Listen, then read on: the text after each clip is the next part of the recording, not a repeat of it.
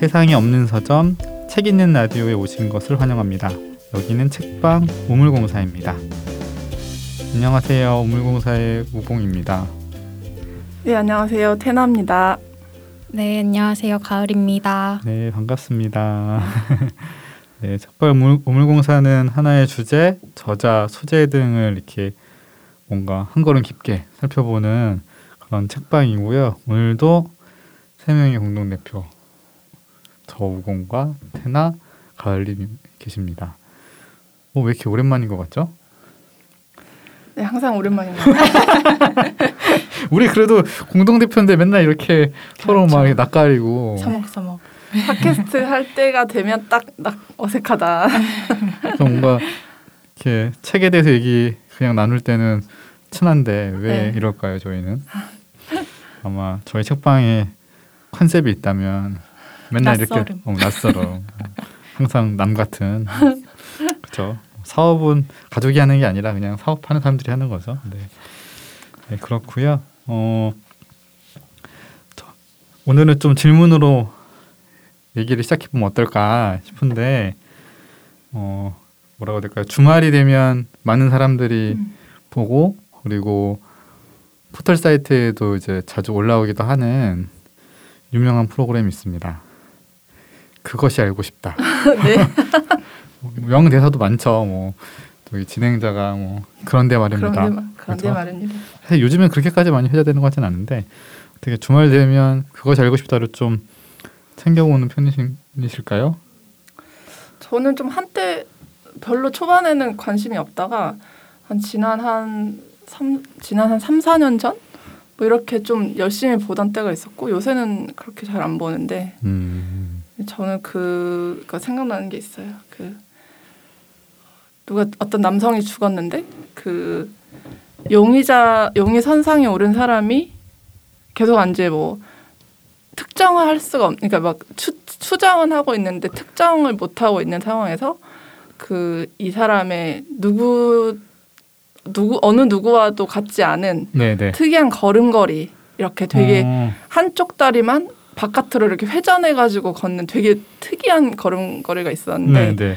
그 편을 보여주는 그 예, 그 내용을 보여주는 편이 음. 정말 이렇게 인상적이었고 정말 내가 모르는 이 수사의 세계 를 이렇게 또 알게 돼서 음. 그런 게 뭐 신기했어요. 왜 이렇게 한국에는 또 걸음걸이 전문가가 없고 이 어디 영국이었나 미국이었나 어떤 전문가의 인터뷰를 보는데 그분 얘기도 되게 이제 흥미로웠고요.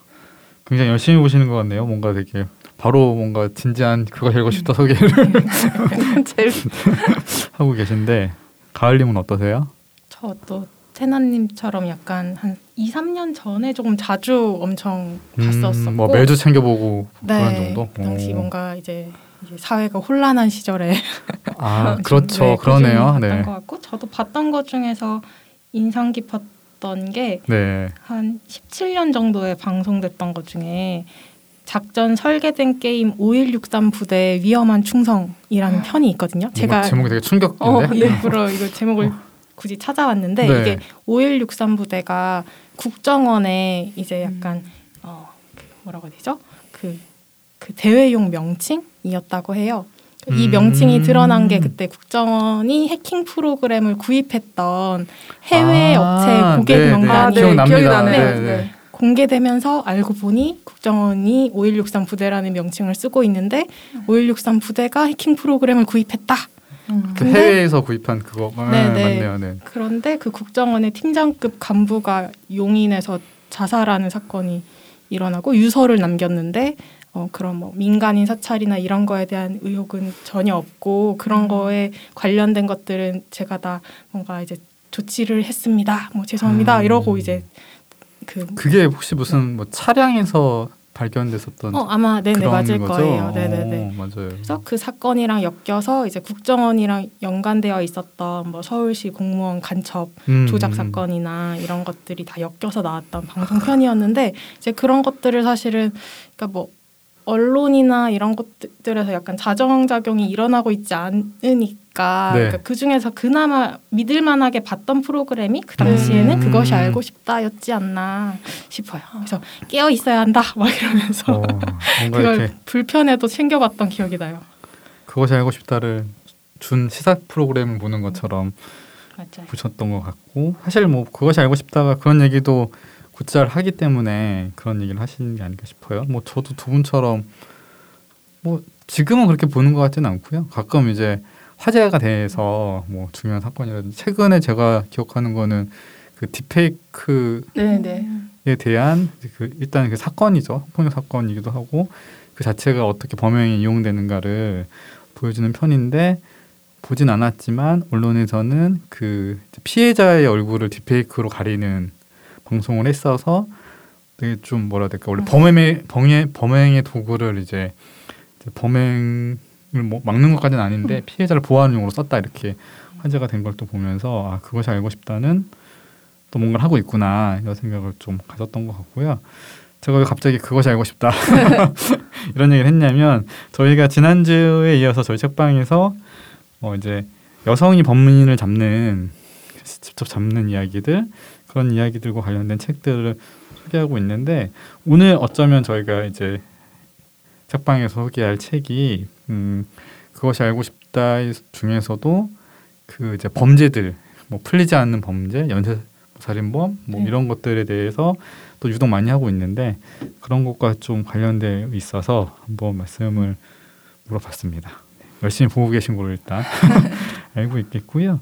저희가 지난 책방에 소개했던 게 우리가 우리를 우리라고 부를 네. 때라는 책을 소개를 했었고 오늘은 두 번째로 어, 어둠 속으로 사라진 골든 스테이트 킬러라는 어, 조금 끊어 읽으면 좋겠다는 생각이 들긴 하네요. 네. 그러니까 골든 스테이트 킬러라는 사람을 이제 범인을 잡는 그런 과정들을 보여주는 책이고요. 미셸 맥나라마라는 사람이 쓴 책인데 조금 더 책 쓴 글쓴이에 대해서 재미난 배경이 있는 그런 책을 좀 얘기해 보려고 해요. 그래서 태나님이 좀 더 자세한 이야기를 해주실 거라 믿습니다. 네. 이 책을 이 책을 뭐 설명을 약간 저는 이제 첫 인상은 이게 범죄 수사이기 때문에 이게 범죄 수사입니다. 이 내용이 범죄 수사라서 이거는 소설 같은 인상을 가, 주는 책인데 사실 이 책은 이제 소설은 아니고요. 음, 그렇죠. 네, 범죄 수사 논픽션이라고 할 수 있겠습니다. 그래서 좀 설명을 좀 드리면 이 책은 이제 작가 어, 범죄 수사 전문가라고 할 수 있고 그리고 작, 작가인 미셸 맥나마라가 쓴 범죄 수사 논픽션입니다. 그래서 이 주제를 이제 이 책은 책 제목에 이제 골든 스테이트는 어, 캘리포니아 주를 뜻한다고 해요. 음. 그래서 어, 이 책에 그 1970년에서 80년대에 미국 캘리포니아주 동부 지역 또 남부 등지에서 이제 연쇄 성, 성폭행과 연쇄 살인을 저지른 남성을 쫓는 내용이 이 책에 담겨 있습니다. 그래서 어, 실제로 이제 범인은 한 50명 이상 여성을 성폭행했고 10명 이상을 또 살인을 했어요. 와. 그래서 어마어마한 사람이죠. 어마어마하는 진짜로. 근데 또 이제 이 저자 미셸 맥나마라는 경찰이 아닌데요. 근데 이제 방대한 수사 기록, 기사, 뭐 온갖 자료를 찾아 읽고 관련 인물들을 만나면서 이제 하나의 이제 그림을 그려 나가는 것이 이제 1, 2, 3장으로 이렇게 이 책에 나와 있습니다. 근데 좀 특이하긴 했어요. 이 사람이 약간 기자도 아니고 그렇다고 뭐 경찰도 아닌데 근데 또 약간 개인적인 의무, 호기심 이런 것들이 이제 원동력이 돼서 집요할 정도로 이렇게 이 사건을 파헤치는 그런 사람이 저자입니다. 네, 그래서 어, 1, 2, 3장으로 이제 책은 이루어져 있는데 1장에서는 이제 사건이 일어난 캘리포니아 지역의 도시 그리고 각각의 사건을 소개하고 그때 담당했던 경찰 그리고 겨- 범죄 수사관의 시점으로 이제 이 내용 이제 사건을 이제 보여주는 게 1장에 담겨 있습니다. 그래서 네. 초기에는 이제 경찰들이 동일범의 이제 성폭행 사- 살인이라고 인식을 잘 하지 못해요. 그래서 뭐 약간 이제 공통적으로 알게 되는 것은 백- 젊은 백인 남성이다. 음, 음. 스키 마스크로 얼굴을 가리고 나타난다. 그리고 경찰 포위망을 너무 잘 빠져나간다. 음. 뭐 이런 것이 있는데 근데 이제 그렇다고 이게 어떤 여러 가지 범행을 이, 이 블록하고 옆 블록하고 사건을 이제 뭐 성폭행을 연달아 하지만 이제 이 사람이 같은 범행 범인이라는 거를 특정하지는 못하는 음, 음, 음. 70년 80년대 이제 시기를 경찰들의 시점으로 이렇게 보여주는 게 일장인데요. 그러 그리고 이제 뭐 네. 그리고 이제 좀 안타까운 거는 그 당시에 우리 지금은 DNA가 있으면 이렇게 범인 특정을 되게 잘하는데 그죠. 정말 답답한 게 70년, 80년대에는 DNA로 범인을 잡는 방법이 없었어요. 음, 음. 자리를 잡아가고 있었던 예, 시점이기도 그래서 막. 이제 네. 90년대, 뭐 2000년대 막 이럴 때 이제 활발하게 이렇게 음, 이제 활용이 되는 수사에 활용이 되는 시기인 거고 그래서 일장은 이제 그런 식으로 경찰 범죄 수사 범죄 수사관들이 범인을 이제 추적하는 그런 내용들 좀 답답한 음, 그런 내용으로 그쵸. 이제 이루어져 있고요. 뭔가 요즘 같으면 딱딱딱 할 것 같은 거 네. 같은데 그렇지 않죠. 그리고 이 장에서는 이 사건으로부터 시간 한참 지난 2000년대 이후 저자 미셸 맥나마라가 이 사건과 관련이 있는 인물들을 직접 만나는 것을 이제 이 장에서 보여줍니다. 음. 예를 들어서 뭐 전직 경찰이나 범죄 수사관들 이 사람 사건 담당했던 사람들을 만나고 또 맥, 맥나마라처럼 개인적으로 이 사건을 쫓는 사람들이 또 있어요. 음. 그래서 이 사람들이랑 만나서 정보를 주고받기도 하고 약간 이제 어떤 사람하고는 네가 고수냐 내가 고수냐 약간 이런 음, 음, 음, 음. 모습도 좀 약간 재미있게 좀 그려지긴 그죠. 하는데 그래서 이제 일장에서 알지 못했던 것들을 여기서는 많이 이제 알게 됩니다. 예를 들어서 지리적으로 버퍼존이라고 하는 이제 단어가 나오는데 요거는 지역 일대에서 사건이 일어나지만 묘하게도 사건이 일어나지 않는 지역 요런 음. 거를 버퍼존이라고 하는데 뭐 그런 것도 좀 알게 되고 또 뭐 단층만 단층집만 노렸다랄지 이런 것도 이제 파악이 되고 또 뭐 큰 변화로는 DNA를 쓸 수 있다는 것이죠. 그죠. 7, 80년대에는 이제 막 도입이 돼서 네. 자리를 잡아갈 시점 이야기. 네. 쓰지 못했고 쓰지 못했던 것을 이때는 음. 이제 그래서 저- 점점 점점 더 이제 근접해 가는 그런 내용입니다. 그리고 이제 2006년에는 저자가 True Crime Diaries라는 웹사이트를 열어서 이 사건을 올리고 사람들이 또 여기에 관심을 보이고 각자 찾은 증거나 뭐 추정을 서로 주고받기도 하고 음. 그런 이제 내용이 나오고요. 근데 이거는 안타깝지만 맥나마라는 2016년에 이제 사망을 해요. 그래서 아쉽게도 이제 약간 DNA를 이용해서 범인을 되게 자, 근접해 가 있다고 음, 음, 생각하는 그 시점에 아, 안타깝게도 이제 범, 이제 저자는 사망하고 아직 잡히진 않은 상태인 거죠 범인은. 음. 그렇게 이장이 되고 3장에서는 저자처럼 이 사건을 꾸준히 추적해온 키드라고 불렸던 폴 헤인스랑 탐사보도 기자 빌리 젠슨이 정리한 내용으로 이제 저자가 사망 이후에 또 역시나 저자가 정리한 내용을 가지고 이 3장을 정리를 해서 들어가게 됩니다. 네. 그래서 맥나마라가 얼마나 이 사건을 집요하게 쫓았는지 이렇게 나오고 뭐 예를 들어서 그 이제 이 범인은 그러니까 되게 사건이 정말 숫자가 많은데 범행한 사- 수가 많은데 그렇게 또 지역에서 그렇게 인- 강하게 알려지지는 않았어요. 그러니까 되게. 다른 네. 식의 유명한 살인범들의 이름에 뭐 비하면 조디악이랄지 이런 음. 사람들은 되게 유명한데 이 사람은 그렇게 유명하지. 않았는데 맥나마라가 이 사람을 골든 스테이트 킬러라는 이제 별칭 을 부여한 것도 맥나마라였고 그다음에 웹사이트까지 운영을 했고 그러면서 이제 음. 그 캘리포니아 주민들의 관심이 더 생기게 되기도 했습니다. 그래서 이런 이런 기여를 3장에서 더 이제 좀 보여주기도 하고요. 그래서 그 후로 2010년 이후에 이제 캘리포니아 지역에서 GSK 그 골든 스테이트 킬러 태스크포스 팀도 꾸리고 그리고 이제 이건 스포일러라고 할 수 있지만 사실 이미 다 밝혀졌으니까, 하죠. 결국 예. 2018년에 이 범인이 잡힙니다. 범인은 72세 노인이 되었고 이 사람의 이름은 조셉 제임스 디 안젤로라고 하고 그다음에 이 사람은 종신형을 받고 지금 복역 중입니다. 그래서 이렇게 1, 2, 3장으로 책이 예, 써져 있습니다. 숨가쁘게 숨가쁘게 정말 한 70년대부터 일어난 살인 사건의 긴 과정을 책에 담겨 있는 과정을 네. 숨가쁘게 소개해 주셨고요. 아, 숨이 가쁘네요. 네. 사실 책의 내용이 원체 방대하고 그렇죠. 많은 이야기들을 하고 네. 있어서 저희 방금 이제 테나님 말씀해 주신 정도가 정말 약간 굵직한 그런 정도인 것 같고요. 저희가 몇 번 얘기해도 사실 부족하지 않은 거는 이 작가가 네. 형사도 아니고 그렇죠. 뭔가 뭐 FBI도 아니고 그냥 사실 범죄를 쫓기 위한 시민이었다는 점은 작가이기도 했지만 몇 네. 번 강조해도 어 아시 그러니까 부족하지 않 그러니까 네, 부족하지 음. 않을 정도죠. 네 굉장히 많이 강조하고 싶은 이야기이기도 하다 음. 이런 특징이 좀 있다고 생각이 들고요. 그 아까 제가 그것이 알고 싶다를 잘 예. 보시냐 얘기하긴 했는데 혹시 뭐 그런 수사물들을 지금 이게 아까 범죄 노피션이라고 책에서 책을 말씀해 주셨는데 그런 류를 좀 보시는 편이세요 평소에?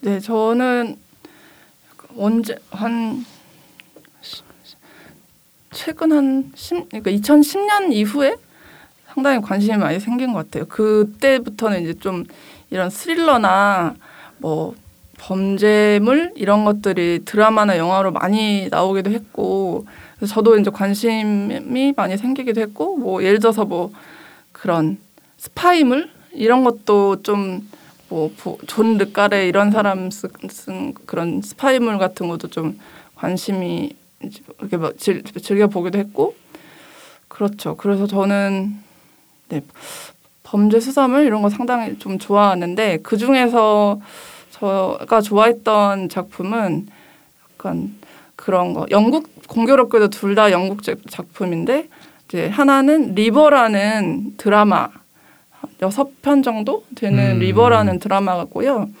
요거는 이제 영국인 형사가 동료 형사가 죽었는데 그 왜 죽었는지 너무 알고 싶고 그리고 약간 죽었다는 거를 약간 인, 인식을 약간 인정하지 않는 그런 상태로 이렇게 이 과거에 무슨 일이 있었는지를 추적해가는 그런 이제 음. 뭐 형사물 이게 리버라는 뭐- 형사물, 네, 네. 리버라는 예, 음. 그런 드라마가 있었고 그 다음에 또 하나는 캐리 멀리건이 나온 Collateral Effect라는 또 이것도 영국 드라마더라고요. 이것도 형사물? 예, 네. 이것도 이제 형사가 예, 캐리 멀리건이 임신 한 9개월 정도 된 상태로 이 형사 어떤 팀의 이제 팀장인데 어 이제 그러니까 어, 그 처음에는 이제 범죄로 시작하지만 사회 문제를 다 이렇게 보여집니다. 예를 들어서 음. 인종이랄지 난민들 음, 이런 음, 얘기도 나오고 그래서 여러 가지 사회적으로 뗄래야 뗄 수 없는 것들이 약간 하나씩 하나씩 그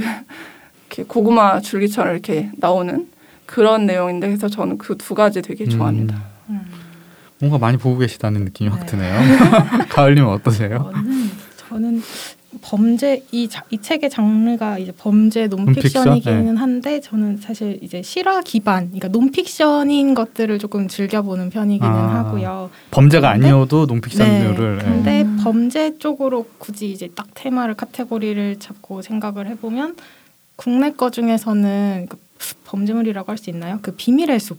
저는 아, 너무 아, 그것도 수사물이긴 네, 하죠. 재밌게 어쨌든 둘다 경찰 네, 경찰이니까. 작년에 이제 시즌 2 나오고 아. 검경 수사권 그죠. 국내 현황이 또 이제 약간 맞아요. 반영되어 네, 있으니까 조금 더 흥미롭게 봤던 음, 것 같고 맞아요. 저도 재밌게 봤습니다. 최근에 실화 바탕으로 한 것 중에 봤던 것 중에 조금 재밌게 봤던 거는 어, 시, Truth라고 하는 Truth? 네, 영화인데 어, 그 CBS에서 있었던 실제 실화고요. 근데 이제 부시 대통령이 그 군 복역 시절에 뭔가 저질러졌던 비리를 파헤치는 어, 내용이고 근데 이제 심층 보도를 했는데 증거가 약간 조금 부실해가지고 아, 네. 그거에 의혹 제기를 당하면서 사실은 이제 전하려고 했던 팩트는 부시의 이런 군복무에 뭔가 비리가 있을 수 있다는 의혹 음. 제기였는데 그런 어, 가짜 증거 조작에 대한 거에 더 방점이 음. 맞춰지면서 곤란을 겪게 되는 네. 얘기고 아, 실화예요. 아, 네네. 방송국 안에서 일어난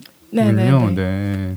그래서 결, 결론적으로는 그 프로듀서였던 메리 메이프스라는 네, 여성 이제 PD인데 이 사람도 사실은 회사에서 이제 나가는 식으로 음. 결론이 실제로도 났던 음. 사건으로 알고 있어요. 약간 그래서 보면서 조금 뭐 그것이 알고 싶다나 이런 탐사 보도 쪽 관련한 언론 쪽이랑도 뭔가 맞닿아 있어서 음. 어, 아, 미국에도 이런 음. 이제 실제로 이렇게 뭔가 엄청 현장에서 진실을 밝히려고 음. 고군분투하시는 분들이 있었었구나 음. 뭐 이런 것들을 느끼면서 봤던 것 같아요. 그러네요. 재밌을 것 같아요. 그러게요. 네, 되게 처음 들어봤는데 되게 솔깃한 이야기. 네. 뭔가 어, 집에 가서 봐야겠다 이런 생각이 드는 네, Truth라는 작품을 얘기해 주셨고 지금 듣다 보니까 두 분 얘기가 어쩌면 우리가 그런 뭔가 범죄 수사물이나 뭐 논픽션 이런 것들을 많이 보게 되는 이유는 사실 뭔가 추리를 한다라는 재미도 있겠지만 어쩌면 우리가 사는 사회에 대한 이야기들을 되게 많이 해주고 있어서 그렇죠. 보지 않나 싶다는 생각이 좀 들었고요. 저는 진짜 많이 봐요. 아 진짜 많이 보시죠. 진짜 많이 보고 나열을 한번 해주신다면. 아, 근데 나이 뭐다 기억이 날날 정도로 어. 많이 보긴 하고 어 사실 뭐뭐 CSI 과학서대는 워낙 유명한 작품이기도 어. 하고 이제 지역별로 시즌이 생기기도 하는 뭐 라스베가스 뉴욕 이런 것도 생길 정도로 유명하고 그런 이유는 궁금하면 조금씩 조금씩 봤던 것 같고요. 그러다가 어 그럼에도 불구하고 저는 제 취향을 잘 몰라가지고 몰랐던 것 같아요. 그 어. 무슨 아 나는 이런 수- 범죄 수사물을 좋아하는구나를 모르다가 어 영국 형사물이 정말 재밌구나라는 거를 알게 됐던 게 있어요. 아까 이제 어, 저도 둘 다 영사 음, 음, 영 영국이었어요. 테나님 어, 얘기해 주신 것도 영국. 형사물인데 저는 그 중에서도 그 어쩌면 영국에서의 이 비밀의 숲 같은 느낌의 드라마? 그러니까 사실 음. 똑같은 형식은 아닌데 뭔가요? Line of Duty라는 한 시즌 다섯 개까지 진행이 됐던 드라마가 있고요. 이거는 경찰 안에서 경찰의 비리를 밝히는 수사국 이야기예요. 음. 그러니까 이제 경찰이 경찰을 조사하는 방식인 거죠. 그래서 경찰이 지역에 있는 다른 경찰 그 뭐 경찰 서던 그런 데에 잠입 조사를 해요. 경찰이 소- 속이고. 내가 사실은 그 내부의 비리를 파헤치는 수사국 뭐 활동가가 아니 저기 경찰이 아니고 그냥 뭐 어, 다른 데서 파견된 사람이다 이런 식으로 해서 결국은 경찰의 비리를 밝혀내는 이야기인데 되게 사실적으로 묘사가 되어 있는 그러니까 그렇게 연출이 되어 있어요. 제가 그게 뭐 영국에서 사실인지 아닌지까지 판단할 수는 없지만 그런 연출 방식들이 있잖아요. 되게 리얼한 방식들로 되어 있, 있고 잔인한 이야기가 많이 나온다기보다는 사람들 사이에 그런 속고 속이는 재미들이 음. 계속 있는 게 그러면서 영국 사회를 계속 보여주는 어. 그런 게 되게 재밌었던 것 같고 그러면 누가 비리를 저지르는지 우리도 보면서 저 그죠. 사람인가 나- 아닌가 음. 저 사람 또 다른 사람인가 어, 시즌이 많다 보니까는 뭐 추리하는 재미가 있는 편이 있는가 하면은 사실 범인을 알고 시작하는 경우도 있어요. 음. 근데도 사실 왜 그 사람이 범인인가가 궁금해지고 혹은 이제 도- 그 사람은 도망가는 거잖아요. 그러니까 나는 범인이 아니기 위해서 계속 심리전을 펼쳐야 되는 거니까 그런 식의 재미난 요소가 있어서 어, 되게 재밌다는 얘기 들고 아마 이런 얘기를 하면 제가 한 세시간 정도 할 수 있다 이런 생각이 들 정도로 즐겨보기도 하는데 뭔가 하여튼 그렇게 사회의 어떤 면을 좀 이렇게 자꾸 캐주는 게 있어서 저도 보는 게 아닌가 여러분이 네. 말씀하신 것처럼 그런 생각이 듭니다. 어, 사실 저희가 지금 뭐 얘기했던 것들도 범죄 논픽션은 아니어도 뭐 범죄 드라마이긴 한데 오늘 다루는 이 어둠 속으로 사라진 골든 스테이트 킬러 같은 경우는 지금 말한 거랑은 되게 사뭇 다른 책이긴 하다는 네, 생각이 네. 들어요. 뭔가 이야기의 흐름 방식들이. 근데 이제 그 중에서도 여기에 등장하는 사실 실제 인물들 같은 시- 아니, 같은이 아니죠. 실제 인물들인 뭐 형사나 법의학자나 혹은 범죄 수사관 같은 경우들이 있는데 이런 것들을 계속 인터뷰를 하는 거잖아요. 미셸 혹은 이제 얘기를 듣고 그런 분들 좀 얘기 들으면서 아 이 사람 재밌네 혹은 이제 작가가 바라보는 이 사람들의 얘기가 재밌네 이랬던 게 또 있으실까요? 저는 그 첫 장에 일장에서는 이제 좀 어리 어, 뭐라 뭐라고 할까? 이게 누구의 시선인가? 이게 누- 내가 따라가는 게 누구인지 약간 그렇게 분명하게 보여주진 않는데 그래서 어떤 경찰이 이런 내용을 수- 수사했고 다른 지역에서 또 다른 경찰은 뭐 B 사건을 수사하고 이런 식으로 계속 보여주잖아요 일장에서는 그렇죠. 약간 시점이 다양한 것처럼 인물의 시점이. 네, 그래서 나오는 경찰, 그러니까 뭐 피해자들도 이제 다수 나오지만 경찰도 여러 명이고 음, 음, 음. 그래서 약간 그런 누구를 쫓아가는 것인지 내가 따라가야 되는지 약간 이렇게 명확하지 않아서 그런 약간 좀 그 좀 약간 어렵다면 어려운 점이 있는데 이, 이 책에서 우리가 처음 그 읽을 때 낯설 수밖에 없는 이유는 지명 때문인 것 같아요. 음. 예, 우리가 예를 들어서 서울이라 뭐 예를 들어서 그 뭐 부산이고 대전이고 이렇게 한다면 우리가 뭐 구까지는 몰라도 뭐 자- 약간만 찾아보면 대충 아 여기가 어디구나 싶을 텐데. 그쵸. 어제 대전에서 범죄를 하고 네. 내일 부산에 갔다. 네. 그뭐 거리를 어떻게 갔지? 뭐 이런 식의 그쵸. 추리를 할 수 있죠. 그런데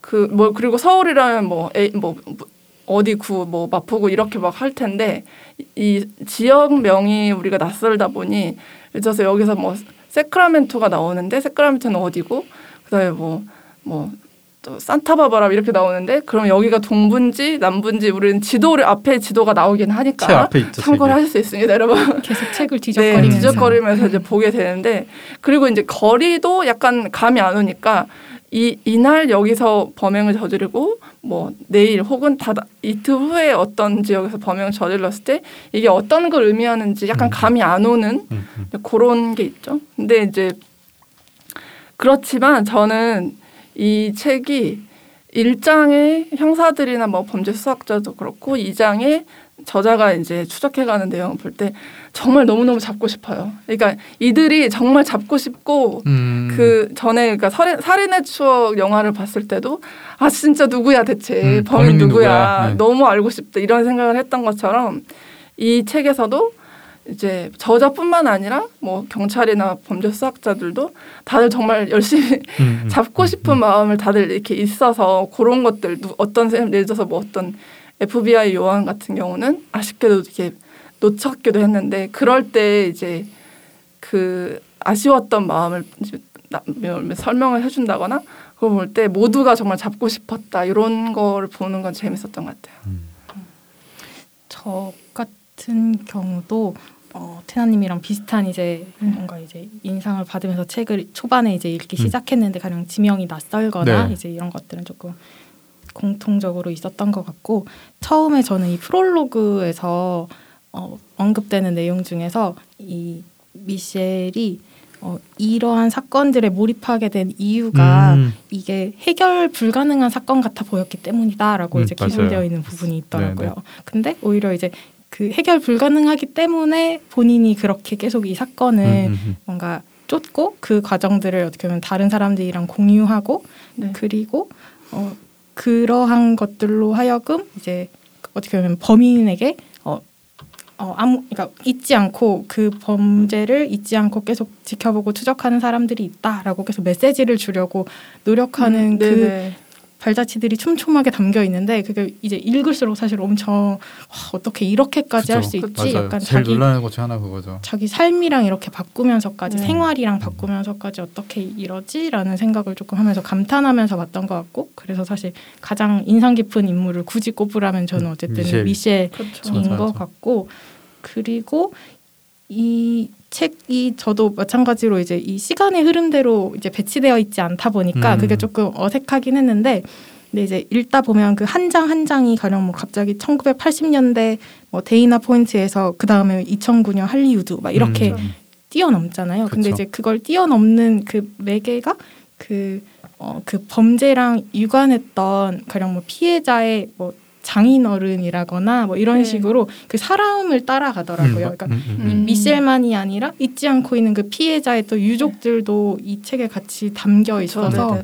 그런 사람들을 어떻게 보면 같이 이렇게 녹아낸 내용이라서 저는 조금 더 좋았던 음, 것 음. 같고 그래서 사실은 이 책도 미셸 사후에 나온 책임에도 네. 지은이를 미셸이라고 해주는 것도 그런 것들에 대한 약간 respect를 그쵸. 어, 이거를 모아낸 사람들이 포함, 포, 표현하려고 했던 게 아닌가 뭐 이런 생각이 들었던 것 같아요. 음. 그러니까 이 책 자체가 사실 뭐 테나님이 이제 따로도 말씀하신 것처럼 이 표지나 이런 약간 책으로서의 좀 아쉬운 부분이 아, 조금 있긴 표지가 한데 좀 아쉽다는 얘기가 아쉽다. 저희가 네. 조금 했었죠. 네. 있긴 하지만 그러니까 이, 이 이제 이 한 400장 넘는 이 네. 책의 가치가 어쨌든 분명히 이제 있는 것 같고 미셸이라는 사람이 음. 어쨌든 이거 이 촘촘한 이걸 엮어내는 거에 있어서 분명히 역할을 했구나 뭐 이런 생각 네, 들었던 것 같아요. 그거는 책에도 뭐 후반부 되면은 얘기가 나오지만 그 예를 들면 이제 두 명의 이제 미셸과 함께 이 사건을 계속 신뢰를 네. 투툭해가지고 추적했었던 아까 얘기했었던 키드라는 사람이랑 한 명 더가 그 미셸이 만들어 놓은 그 뭐라 그럴까요? 어, 그러니까 사건을 추리했었던 일지 같은 것들 자료 네. 같은 것들을 네. 다 초합해가지고 글을 재구성해가지고서 이제 각 장과 이런 음. 것들을 구성하고 글을 쓰고 이야기를 만들어냈던 것들도 어, 미셸이 엄청나게 많은 자료를 가지고 있었기 그렇죠. 때문에 지금 이 정도의 분량의 이야기들을 되게 촘촘하게 쓸 수 있었다고 저도 생각하고 그런 미셸의 그 막 아이가 잠자면은 노트북 네. 화면 키고서 이제 저 너무나 집중해가지고 이제 이 사건을 추리할 수 있다라는 거에 약간 흥분감을 갖고 이 추리하는 과정이 있었던 것이 그런 것들을 계속 몇 년 동안 지속하면서 자신의 생활도 조금 지루했던 그런 미셸은 정말 계속 주목 받을 수밖에 없고 중요했던 것 같다는 생각이 저도 들고요. 저는 개인적으로 그래서 보면서 대체 언제 그 DNA 지문 수사를 할 수 있는 아, 네. 거지라는 것들이 되게 궁금했어요. 보는 내내. 맞아. 아니, 그러니까 왜냐하면 저는 지금 이제 2000년도 이후에 이제 주로 범죄 수사 이런 것들을 봤으니까 거기서는 어 사실 한국에서도 처음에 2000년도 초반 이랬을 때에 뭐 DNA 수사라는 게 자주 나왔던 것 같지는 않고 그냥 그때는 미국 드라마를 보면서 저는 그렇게 생각을 했던 것 같고 아무튼 너무 되게 범죄를 조사한다라고 했을 때 어 그럼 DNA 검사해야지라는 게 너무 네. 당연하게 인식했던 저한테는 왜 이 책에선 그게 언제 나오는 걸까 너무 궁금했고 실제로 이제 84년도에 그 DNA 범그 지문 수사 기- 개발한 사람. 개발이 기- 되면서 조금씩 조금씩 풀리기 시작하는 거잖아요. 근데 미국에서 그게 바로 도입되는 게 아니고 각 주마다 이게 또 시스템이 다르고 정보를 주고받는 과정들이 다르니까는 그걸 또 일체시키는데 또 한참 걸려서 결국 2000년대에 가서야 이제 서로 데이터를 합쳐보고 음. 어 이 DNA가 이 수사 이 범죄랑 같아 이런 것들을 하는 과정들이 되게 인상적이었고 그거 CCTV도 없잖아요 그때는. 맞아 맞아 맞아. 맞아 CCTV가 없었죠. 그리고 그 범인이 또 전직 경찰이었어요. 경찰이니까 음. 그런 현황을 사실 또 아니까 저렇게 어떻게 네. 보면 보는 일반인 입장에선 저렇게 대범하게 범죄를 저질렀던 음. 거구나 싶기도 하고 그건 그렇더라고요. 그런 것도 뭐 우리는 이제 읽으니까 이제 그 범죄 행위가 너무 당연하다고 생각되지만 예를 들면은 자신이 범인 범행을 하기 위해서 물색한 집을 가기 위해서 굉장히 멀리 떨어진 사- 인적이 없는 그 공사장에 차를 주차해 놓고 네. 사람이 없는 길로 넘어가서 그러니까 담과 담을 타서 넘어가는 거잖아요. 그렇죠. 미국에 있는 집들이 담이 대부분 나무 같은 것도 되어 있으니까 넘어가 가지고 창문을 치우고 나오고 이러는 과정들이 굉장히 대범하지만 어, 너무 잘 알고 있기 때문에 이렇게 대범할 수 그렇죠. 있는 것들 이런 것들 그러니까 이게 다 CCTV도 없고 네. 뭐 지문 아니, 그 DNA 검사도 어렵고 이런 것들이 가능했던 시기의 상황이라는 걸 보면서 너무 이제 그게 궁금해졌던 거죠. 이게 도대체 이렇게 도입이 되면 어떻게 잡 어떻게 잡히는 거지? 뭐 이런 게 저에게는 좀 되게 인상적인 어, 이 책에서 얘기들이었어요.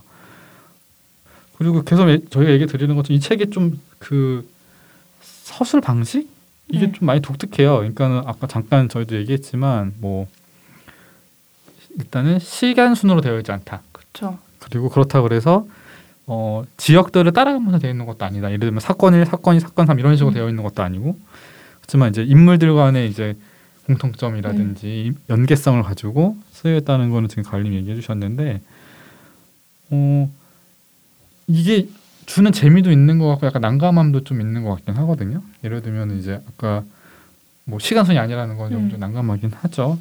그런 점들은 좀 어떠셨어요? 이게 재미가 있고 재미가 없었던 면들? 약간 읽을 때는 시간 순으로 쭈루룩 나오면 아좀 이해가 더 됐을 것 같긴 한데 음, 그런데 약간 그렇게 하지 않은 이유도 있었고 예를 들어서 그 A A A 성폭행 피해자와 뭐 B 성폭행 피해자 혹은 뭐 살인 이제 살해당한 사람들이 예를 들어 두 사람 두 건의 사건이 먼저 동일범의 소행이라는 게 밝혀진다고 음. 했을 때는 그렇게 묶는 거죠. 그래서 음, 음, 음. 그러니까 그런 식의 그렇게 묶는 거는 또 이제 이유가 있었겠다 이제 싶은 뭐 그런 그렇게 생각했어요. 음. 음.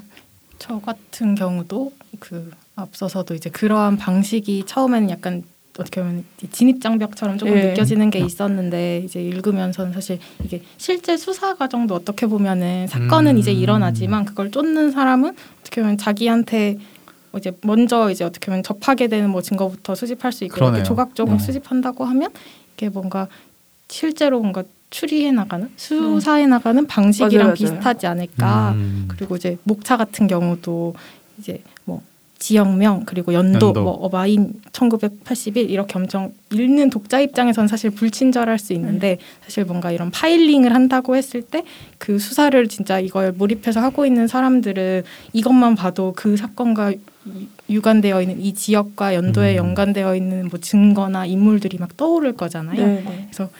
사실 다 읽고 나서 그 정도로 이제 이게 숙지가 되면서 읽지는 못했지만 어, 진짜 방대하죠. 네. 네. 그래서 약간 그렇게 수사해 나가는 사람들에 대한 약간 뭔가 존, 음. 존경심이 네. 들기도 했던 것 같아요. 음. 그러니까 우리는 이제 시간이 한참 지나서 이 사건들 그리고 범행들을 이제 이 책으로 보는 건데, 그러니까 그 당시에 수사할 때는 음, 음, 또또 완전 달랐을 거니까. 그러네요. 듣다 보니까 정말 그러니까 수사를 하는 사람의 입장, 범인을 잡기 위해서 네. 행적을 하나씩 하나씩 짜라가는 사람 의 음. 입장 이렇게 생각해 보면 좀 이렇게 정신 없지만 그래도 조금씩의 연관성을 네. 뭐 열에 하나라도 잡아가는 방식으로 음. 했던 게 아니었나 싶은 생각이 드- 드네요. 그리고 이제 책이 이제 미셸이 어, 내가 이렇게 뭐 힘들게 추적을 했어라는 얘기만을 담기 위해서 사실은 쓰여진 게 아니라 그렇죠. 아까도 잠깐 뭐 언급을 했지만 그런 추적하고 있는 그 골든 스테이트 킬러로 추정되는 이제 네. 또 다른 범죄자들도 음, 음, 음. 막 등장하고 그리고 추적하는 본인과 함께 해주는 조사관들에 대한 얘기나 음. 이런 수사관들에게서 뭐 증거를 또 이제 뭔가 공유 받아서 그걸 원석이라고 부르면서 네. 기뻐하면서 또 아. 하나하나 살펴보는 이런 내용들을 음, 이 담겨 있는 그러니까 이렇게 우리가 뭔가 계속해서 포기하지 않고 추적해 음, 음, 나가고 있다라는 것들을 기록한 것들이 인상적이었던 것 같아요. 음, 맞아요. 네. 그러니까 뭐 사실 저희가 이제 미셸이 얼마나 집요하게 이걸 추리해 왔는가 이런 것도 예- 얼마든지 얘기할 수 있지만 주변에 이제 수사관들이 갖고 있는 그 네. 절박함과 답답함 그리고 좀 그런 것도 있잖아요 중간에 그러니까 어 내가 생각하는 얘가 진짜 범인이야. 네, 네. 그래서 그런 얘기도 해주잖아. 유령 영의자로 보이는 사람들을 한 명씩 한 명씩 아 맞아요. 어, 이 사람은 범인이다. 음. 그럼 또 쭉 서술하다가 사실 결과 결론적으로 가면은 범인이 아닌 거죠. 그러니까 네. 모두가 다 내가 범인이라고 생각하는 사람들이 다 나오는 그런 것도 너무나 잡고 싶은 마음의 진짜, 연장인 거잖아요. 그렇죠. 빨리 잡아야 된다라는 연장 이런 것들을 통해서도 수사관의 마음을 보여주고 그렇죠.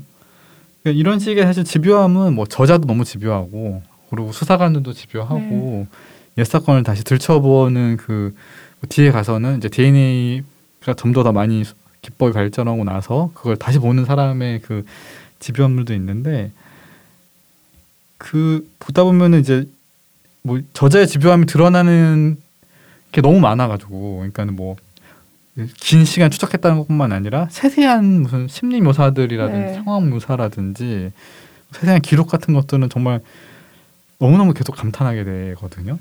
그러니까 뭐 아니 어떻게 이럴 수 있을까? 난 일단 나는 못하겠다. 나는 못하겠다. 내가 드라마라고 볼 수는 있지만 못하겠다 이런 생각이 좀 많이 들었어요.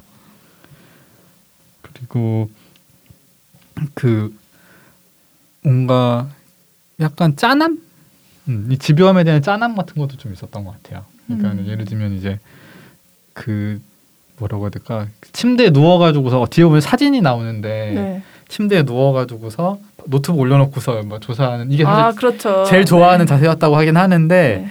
저에게 침대는 뭔가 이렇게 일을 하는 연장으로 인식되기보다는 취미 활동도 침대에서 잘 안 하는데 네. 근데 이제 그렇게 하는 걸 보면서 아 이게 좀 많이 짠하다 이런 생각이 또 많이 들었습니다. 허리 안 좋은데. 네. 혹시 저희가 책 지금 뭐 어, 순극급에 막 계속 막 달려오고 있고 다, 그러고 있긴 한데요. 어 저자의 집요함이라든지 인상적이었던 사건들에 대해서 더 좀 말씀해 주실 게 있으실까요?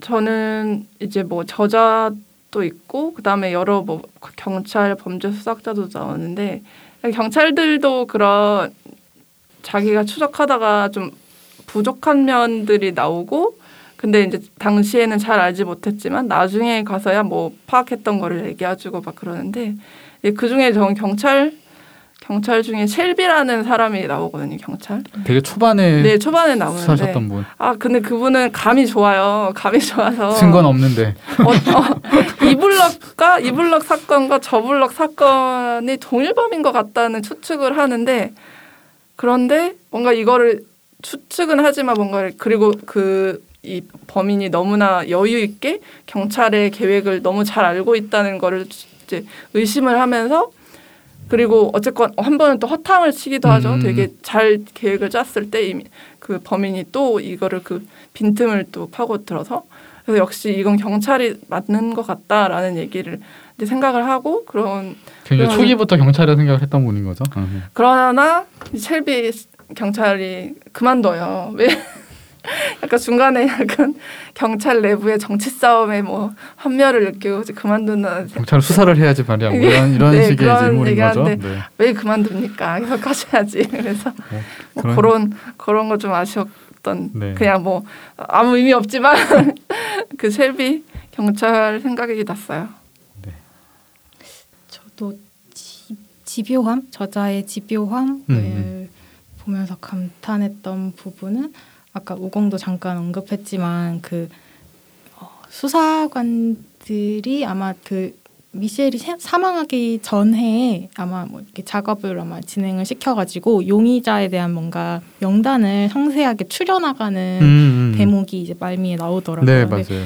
근데 이게 사실은 어떻게 보면 뭐 경찰도 아니고 네. 그러니까 일개 수사를 하는 사람이 이거를 뭔가 또 조사관한테 요청을 하고 조사관은 또 그걸 집요하게 뭔가 tagging 작업을 하면서 진행을 하는 게 이 사람들은 진짜 이 사건에 진심이구나라는 음. 생각이 좀 들었던 게 있었던 것 같고 그리고 그 True Crime Diary라고 하는 미셸이 네, 그 네. 운영했던 인터넷 사이트. 돌면서 네 만들었던 그 범죄 관련해서 현황을 계속 블로그에 게재하는 사이트에서 사람들이 뭔가 의견을 남기면 네. 음. 그것도 허투루 안 넘기고 그게 실제로 뭔가 이제 어, 뭐 확인해야 보- 봐야 될 것들이 있으면 확인하면서 들여다보면서 고민하는 내용들이 이제 언급이 되어 음. 있는데 그 부분도 사실은 정말 사실은 이거 일을 하거나 어떤 일상에서도 사실 어떤 사람들이 뭔가 피드백을 주거나 의견을 준다고 해도 뭔가 받아들이거나 어떻게 보면은 고려해 보는 게 쉽지는 않잖아요. 시간도 많이 드는 네. 일이죠. 근데 이제 그 사건에 관련해서 그런 것들을 하나하나 계속 챙겨 나가는 게 조금 대단하다. 아, 어, 이 사람의 그건 어디까지인가라는 게 조금 있었던 것 같고 그리고 또 약간 이 책이 나오게 된 뭐 배경 같은 건 사실 정확하게는 잘 모르겠지만 어쨌든 마지막에 그 남편이 이 저자에 대해서 어, 이, 저, 이 저자가 이 범인이 뭔가 잡히는 그러니까 범인이 그 감옥으로 들어가고 음. 문이 잡, 닫히는 소리를 들을 수 있기를 뭐 이렇게 네, 네, 네. 기술해 놓은 부분이 나오는데 이제 이런 부분에서도 사실은 이제 이 미셸이 계속해서 추적해 나갈 수 있게끔 그런 집요함을 유지할 수 있게끔 주변에서 이렇게 조력해주는 음, 많은 음. 사람들 어떻게 보면 또 그 True Crime Diary에 계속해서 막 댓글을 달아주고 음, 음. 관심을 관심 보여줬던. 그런 사람들이 있었기에 그러니까 결론적으로 범인이 잡힌 거에 있어서 미셸의 수사 내용이 직접적인 도움은 없었다라고 사실 경찰에서도 얘기한 적은 있다고 말을 해요. 음, 음. 네. 하지만 그래도 그 경찰이 뭐 그 범인이 잡힌 거를 발표할 때 골든 스테이트 킬러라고 네. 이제 명명하는데 그 골든 스테이트 킬러라는 그 별칭. 네, 별칭 자체가 미셸이 사실은 이제 붙여준 별칭이었고 이게 직접적으로 도움이 되지 않았다고 하더라도 이 사건이 어쨌든 잊히지 않게끔 일조를 했던 거는 분명하고 책을 이 내용이 뭔가 정돈되거나 기술되어 있는 내용에 있어서도 조금 인상적인 거는 이제 그- 이거는 그 불꽃이 썼던 우리가 우리를 우리라고 부를 때를 보면서도 조금 느꼈는데 이게 피해자에 관련된 얘기를 사실 조금 더 뭐, 뭐 깊게 묘사를 하거나 자극적으로 할수 있죠. 쓰거나 이제 무의식적으로라도 네. 그렇게 할 수 있었을 텐데 그런 것들을 사실 최대한 뭔가 배제하면서 범인에 대한 뭔가 묘사나 이런 것들에 좀 더 치중해서 집중해서 해나가는 게 와, 그런 균형 감각도 있는 사람이구나 뭐 이런 생각을 네. 했던 것 같아요. 되게 중요한 지점이라고 생각하거든요. 그러니까는 제가 아까 뭐 이런저런 범죄 드라마, 영화를 많이 봤다고 말씀드렸는데 그 드라마들이 공통적으로 가지고 있는 모든 드라마가 그렇진 않지만 문제점들은 불필요한 살인 묘사 장면이라든지 음, 그렇죠. 그리고 불필요하게 가해자의 서사를 많이 말한다는 거예요. 네. 근데 이 책이 주는 사실 저에게는 중요하면서도 새로운 지점은 그런 서사들이 전혀 배치되지 않는다는 거죠. 그러니까 예를 들어서 범죄 현장에 대해서 혹은 범죄 수법을 말해주는 이유는 그 사람을 잡기 위한 과정들의 하나의 과정으로 배치되는 그렇죠. 거예요. 그러니까 그가 이런 행위를 한 것이 어 그를 잡기 위한 어떤 수사 상황, 뭐 지리 프로파일링을 하려고 해도 그렇고 네. 그런 걸 위해서 설명해 주는 거지 그 상황에 뭔가 되게 임팩트한 설명을 위해서 그걸 넣는 건 아니라는 인상을 되게 많이 받았고 실제로 책에서 어떤 사람이 쓴 책인가 수사에 대해서 저자가 비판하는 것도 살짝 나오는데 그러니까 그게 다 피해자에 대한 부분이거든요 피해자를 공격한다든지 그런 부분에 대해서도 저자도 지적한다는 거는 이미 이걸 쓸때 어, 네. 그런 부분들을 자기는 반복하지 않겠다 음, 이, 그런 생각을 했던 게 아닌가 싶습니다. 아무튼 저희가 이 책이 너무 많은 얘기를 담고 있고 사실 많은 얘기를 할 수 있고 많은 생각을 하게 하는 책이라서 네. 지금 계속 숨가쁘게 이야기를 진행해 왔어요. 어, 혹시 이 책 저희 항상 마지막에 얘기 드리는 어, 이 책과 함께 보시면서 재미있을 것 같은 혹은 음. 사실 이게 재미라고 말하기는 좀 안타까운 사건들이 많았기 때문에 뭐 좀 의미가 있을 것 같은 떠올랐던 것들이 음. 하나씩 추천해 보죠. 음, 저는 지난번에 그 이다혜 기자와 이수정 교수님의 그 범죄 영화 프로파일링이라는 팟캐스트 그 오디오 네, 네. 네이버 아, 아, 오디오 음, 클립을 클립, 네, 추천을 해드렸는데 약간 이거 이번에는 그거 그그 제작팀이 같이 하는 프로 그 팟캐스트인데 거의 같은 오디오 클립인데 어 프로파일링 나우라는 그런 약간 사, 형, 그 형제 자매 같은 코너가 또 있습니다. 음. 그 팟캐스트가 또 있습니다. 그래서 여기서는 출연진이 이제 이- 이다혜 기자님은 그 영화 얘기를 하시는 거고 그 이 또 다른 팟캐스트에서는 이수정 교수 그다음에 권일용 교수 그리고 또 한 분의 이제 그 전 프로파일러였던 그분 셋이서 이제 이 팟캐스트를 하는데 프로파일링에 대해서 이제 설명을 하고 범인들 뭐 약간 뭐 연쇄 살인 범, 범인 범죄자들 이런 사람들을 이제 설명을 하면서 뭐, 뭐 최초 연쇄 한국의 최초 연쇄 살인범 뭐 이런 얘기도 좀 음, 나오고 해서 이제 그 그런 식으로 설명을 합니다. 그래서 그러니까 요런 뭐 비슷한 내용인 것 같아요. 그러니까 어떻게 보면 그것이 알고 싶다고 좀 내용이 겹, 뭐 비슷한 겹치는 내용이 좀 있긴 한데 어쨌거나 이제 프로파일링에 대해서 설명을 해주는 그런 이제 한국에서의 범죄 수사와 관련된 네. 전문가들의 좀 뒷이야기들 고민들을 네. 들을 수 있는 방송이 아니었나 싶고요. 음. 저는 이제 아까 마지막에 이 미셸이 쓴 이 책의 뭔가 독특함 그리고 사실은 되게 중요한 장점이고 어, 어떤 범죄들이라든지 이런 것들을 그려낼 때 만드는 사람들이 좀 지켰으면 좋겠다라는 생각이 드는 장점들이 있는 책이라고 생각이 드는데 그런 장점을 가진 저는 드라마가 있어가지고 음. 일본 드라마 중에 Unnatural이라는 드라마가 아, 있거든요. 네. 그러니까는 2년 전인가 1년 전에 화제가 됐었던 일본에서도 그러니까 잘 만들어진 작품으로 그리고 그 한국에 그 연출한 PD가 왔었어요. 그러니까 이게 음. 작가도 그렇고 PD도 그렇고 그러니까 연출자 PD도 그렇고 그리고 이제 인물도 다 여성이 만들어진 드라마거든요. 네, 네.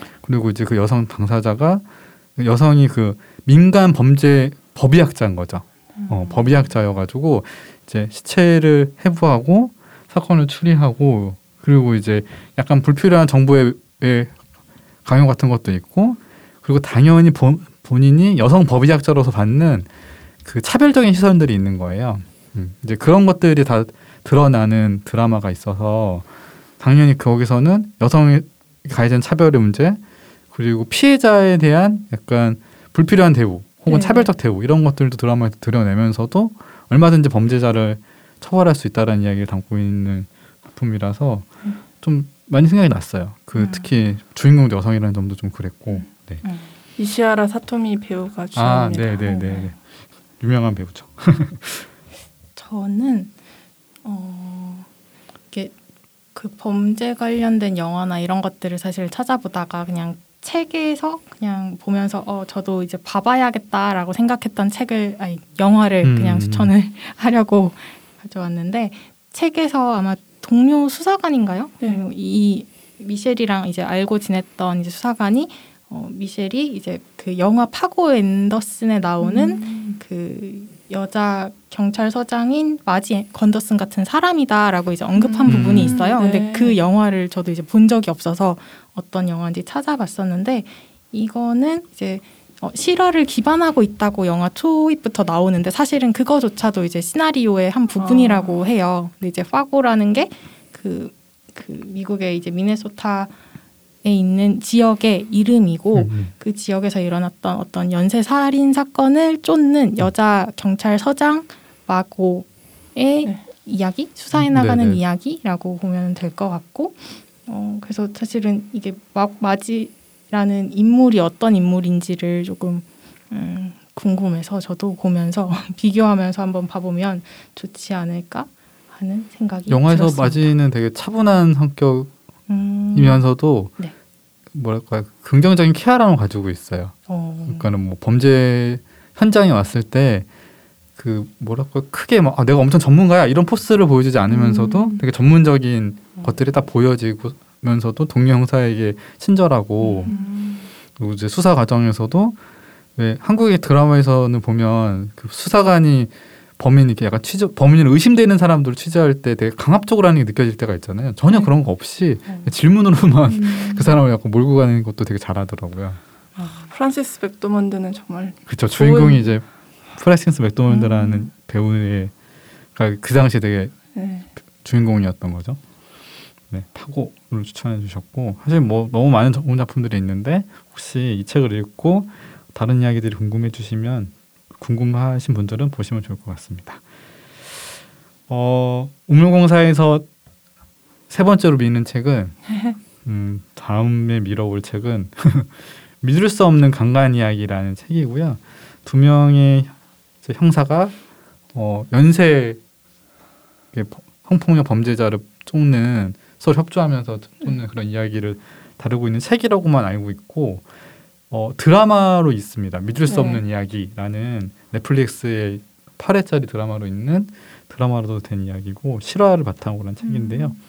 이번 책하고 약간 겹, 요 약간의 유사한 게 있네요. 있죠. 약간 지역적으로 연 연계해서 수사를 한다는 음. 면에서. 그러니까 아마 이제 미국이라는 데가 워낙 넓고 그리고 주마다 좀 법이라든지 협조가 잘 뭐 지금은 많이 됐을 수는 있지만 네. 그런 것들이 좀 쉽지 않은 상황에서의 공통점이 좀 있지 않나 싶고 그래도 이번에는 이제 형사죠 본격적으로 형사가 이제 추리하는 과정들 지금까지 저희가 앞에 두, 밀어둔 두 개는 사실 일반 시민이 뭐 네. 단체를 만들거나 개인이 이제 의지로 만들어낸 수사라면 이번에는 두 명의 형사 여성 형사가 추적하는 과정들을 좀 상상해 볼 수 있을 것 같고 드라마에서는 그 피해자의 이야기를 왜 사람들이 믿지 않는가도 음. 사실 생각해 볼 부분으로 아, 굉장히 정말 되고 마, 있죠. 네, 마음이 예. 아파요. 되게 음. 안타까운 경우인데 그런 경우도 좀 저희가 한번 생각해 볼 수 있는 책이 아닌가 싶습니다. 네, 오늘 숨가쁘게 진행된 어, 어둠 속으로 사라진 골든 스테이트 킬러 결국 잡혔습니다, 여러분. 아, 진짜. 생각해 보시면 약간 어, 그 잡히는 과정, 그가 법정에서 쓰게 되는 과정들도 조금 인상적인 것들이 있어서 기사를 찾아보셔도 좋을 것 같고요. 네.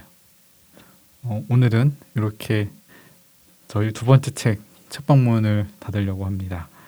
어, 이 방송은 네이버 오디오 클립과 팟캐스트, 파티, 스포티파이 앵커 앱에서 들으실 수 있습니다. 어, 방송에 대한 의견과 응원 그리고 다양한 메시지는 어, 네이버 오디오 클립에 언제나 남겨줄 수 있고요. 어, 여러분의 댓글과 좋아요 그리고 뭐 저희에게 얘기하고 싶은 이야기들 말씀해 주시면 저희가 더 힘내서 오늘 공사를 좀 덜 어색하게 운영해 보도록 하겠습니다. 네, 지금까지 책방 오물공사였습니다. 감사합니다. 감사합니다.